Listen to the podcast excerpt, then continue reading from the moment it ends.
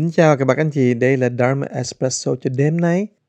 Tại sao không phải là bữa sáng, tại sao bữa tối uống cà phê anh chị về các bạn? Bởi vì đêm nay là cái đêm mà người ta gọi là Passover. Đây là một lễ rất quan trọng trong truyền thống Do Thái giáo. Nó bắt đầu từ ngày hôm nay là thứ sáu và nó kết thúc tuần sau thứ bảy. Trong 8 ngày liên tục như vậy đấy thưa các bạn. Thì mỗi năm là họ đều có lễ mà cũng vào khoảng thời gian tháng 3, tháng 4 như thế này lệ lễ này bắt nguồn từ chỗ nào thưa các bác? Nó có một truyền thống rất hay. Thì vài ngàn năm trước đó thì bên Ai Cập những vị pharaoh là những vị gọi là vua đó cai trị đất nước Ai Cập của họ và thường thường họ rất là khắc nghiệt bắt những người mà mình gọi là không phải cùng chủng tộc không phải là người Ai Cập đó làm việc à, mình gọi là slave tức là những người mà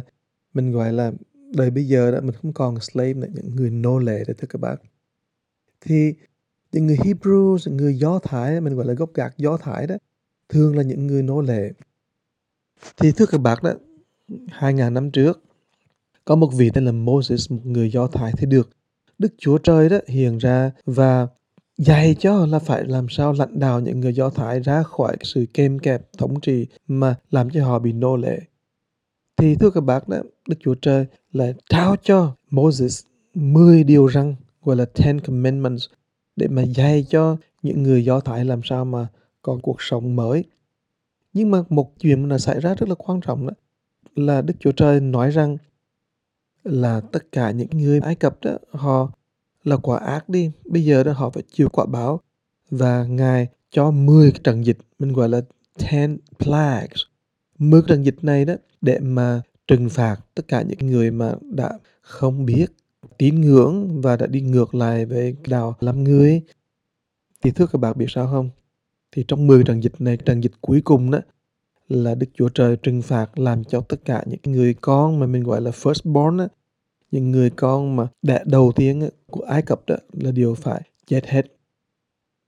Và Ngài mới nói cho Moses là bây giờ con hãy nói cho tất cả những ai là người Do Thái đó hãy lấy máu của con cừu, con trâu đó mà thoa lên trên hai bên cửa. Thì khi mà có cái máu mà thoa lên như vậy đó khi Đức Chúa Trời đó mà đi ngang qua thì Ngài biết đây là nhà của những người do Thái, những người mà sưng bái và tôn thờ Đức Chúa Trời. Thì vì vậy cho nên mình có chữ Passover, có nghĩa là đi ngang qua. Thì thưa các bạn, đêm đó đó, trong 7 ngày liên tục, những người nào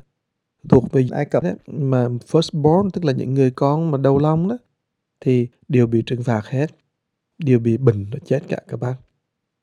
Thì câu chuyện đó cho nên đến ngày hôm nay nó trở thành là một truyền thống rất là quan trọng. Câu chuyện này ở nằm ở đâu các bạn? Trong Old Testament, trong cựu ước chứ không phải là tân ước. Và câu chuyện này nó đưa tới một cái hệ luận rất là quan trọng là bởi vì đó những người làm ác thì bị trừng phạt và đạo Do Thái đó họ lấy sự kiện này là một cái mốc để mà định đặt lại đó sự tự do của người Do Thái. Cho nên thường thường cái lễ Passover này đó, người Do Thái đó, thường là lúc nào họ cũng quay đây là một cái lễ mà là quan trọng nhất, thưa các bạn. Thì đối với chúng ta, những người Phật giáo chúng mình nhìn thế nào, thì mình chỉ nên nhìn với cặp mắt kính trọng vì mình biết rằng đó,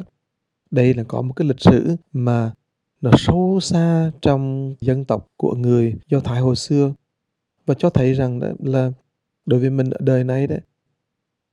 bây giờ là không còn chiến tranh nữa, không còn có sự trừng phạt gì nữa, nhưng mà mình thấy rằng là chúng ta khi mà gặp những người bạn, hoặc là những người mà làm việc chung với mình đó các bác, hoặc là những người mà sống chung, những người mà có khác đạo với nhau đó, thì mình nên hiểu rằng nhiều khi đó không phải là người ta có lòng chấp trước, nhưng mà một truyền thống lâu đời rồi.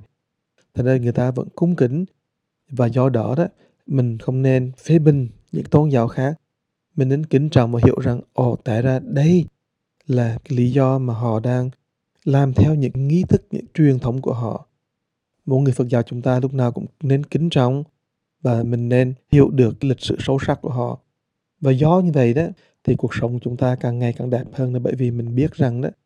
chỉ khi mình kính trọng, mình lịch sử,